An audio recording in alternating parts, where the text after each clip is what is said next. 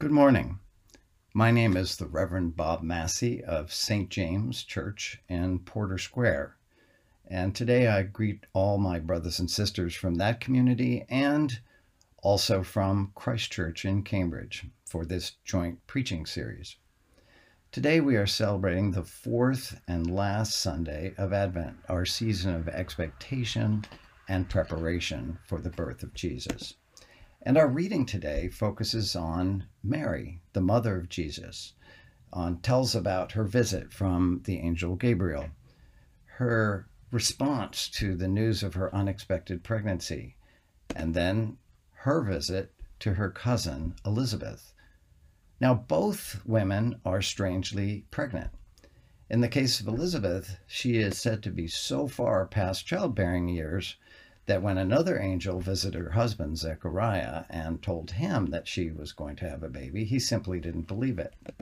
And by the time of Elizabeth's uh, reception of Mary as a visitor, she was already uh, six months along and bearing the baby who would eventually become John the Baptist.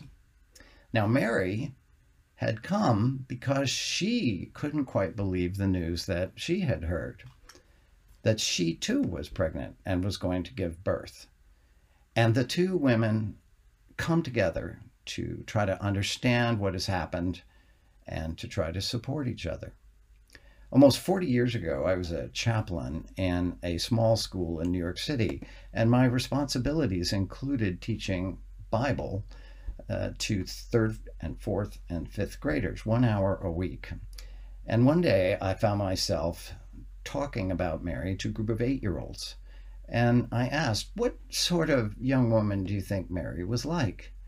And one very sincere little girl raised her hand and she said, Mary was very religious and a Catholic.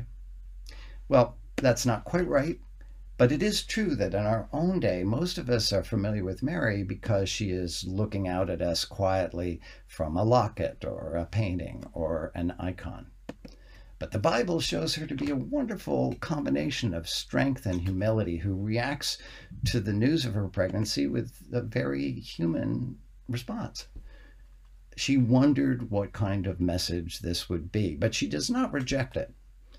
And so she decides to trust but verify, and then heads off to see if her cousin, cousin is in fact pregnant. And we hear that when they actually met, John jumped in the womb.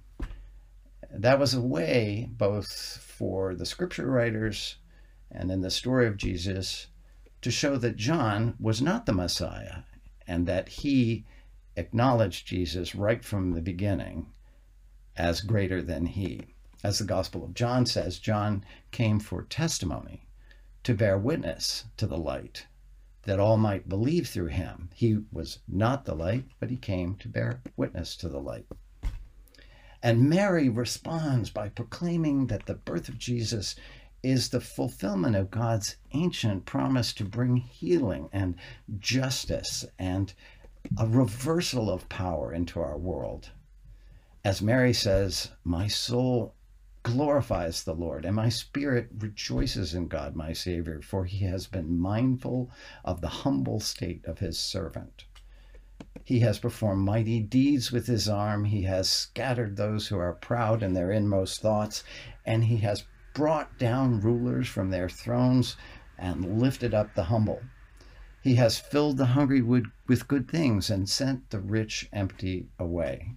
So it's pretty clear that Mary understands that something extraordinary, something revolutionary is happening through her.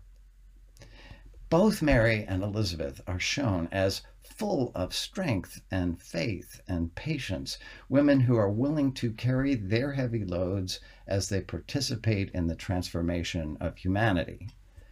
This is unlike the portrayal of most of the men in the New Testament, who are almost always shown to be arrogant, restless, unreliable, and often straight up stupid.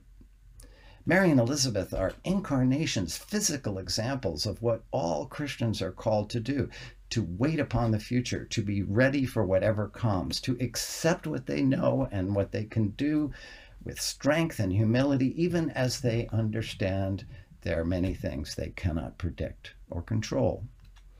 In the English language, we have a single word that does double duty in this situation. When a woman is pregnant, we say that she is expecting a baby. And much of our spiritual lives is about how to live in a world when we are expecting things that are unknown about the future.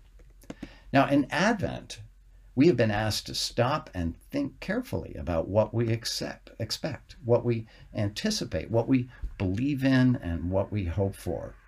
In Advent, we are asked to balance our commitments and our uncertainty. Now, I'd like to show you a picture of two people who are living through their own period of waiting right now. Now, some of you might know the man, but I doubt you fully recognize him. This is my son, John, now 31. And as you can see, he has not cut his hair or his beard since last March. And beside him is his wife, Bonnie. And they're expecting their first child, who will be Aunt and my first grandchild. Now, what does it mean for them to expect? Well, it means that they are due to have a baby at the end of March, but it also means that they are imagining the future and getting ready for that time, even though there are so many things they don't know. They don't know the sex of their baby. They're choosing not to know. They don't know the exact birth date. They don't know what the experience of birth will be like, what the personality of their new child will be like, or what being a parent will be like. So they are preparing. After years of reflection, particularly on Bonnie's part, on whether it even makes sense to have children in this damaged world, they got married and they committed themselves to that generation of new life. And after months and months of searching, they recently found and bought a modest house in Salem, and they moved in about three weeks ago. And since then, they have been working relentlessly to transform this house for their new roommate who is, after all, already living there in a way. They're cleaning and pulling up rugs and painting rooms and buying baby furniture and baby gear, much of it used both for financial and ecological reasons. They're reading books, especially The Dad's Guide to Pregnancy for Dummies, that my son has said was really quite useful every day brings them closer and closer to a complete transformation of their lives. When they're going into, to enter into a new and transformative relationship with another being who they will love and cherish and think about almost constantly for the rest of their lives. So, in the stories of Mary and Elizabeth and Bonnie and John, we can begin to see all the connections to the season of Advent.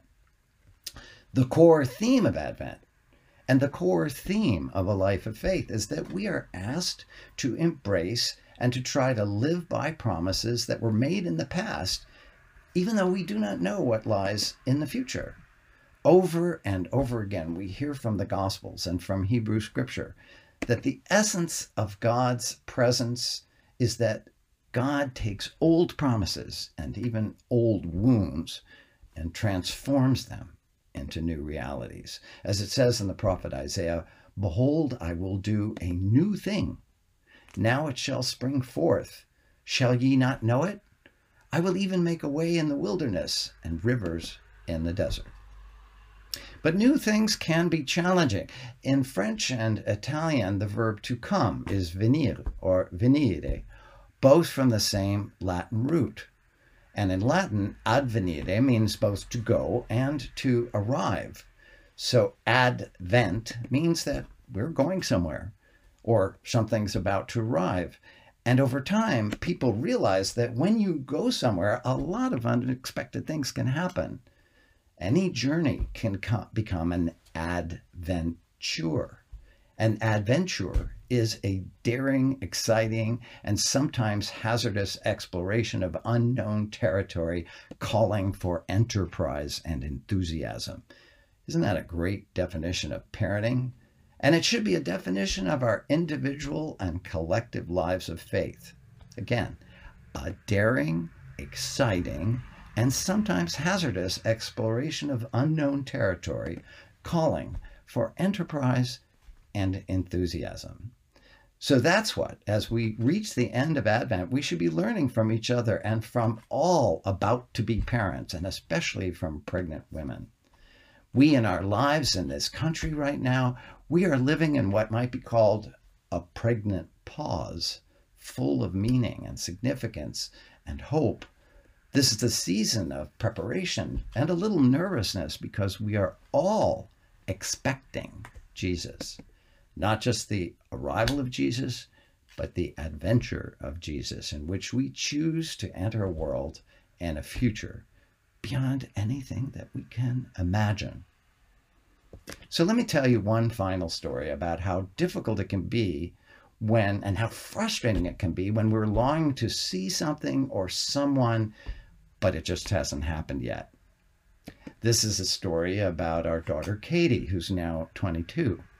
But when she was two and a half, almost exactly 20 years ago, she attended a Christmas pageant led by our former rector, Michael Povey.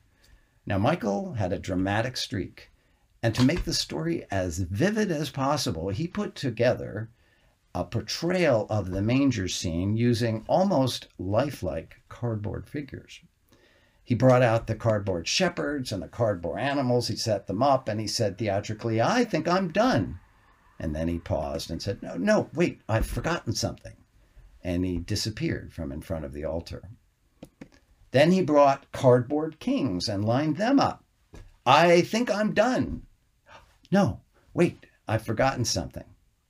And he returned a third time with a cardboard Joseph and a cardboard Mary, and he set them up and stood back, folded his arms, and said, Great, now I really am done.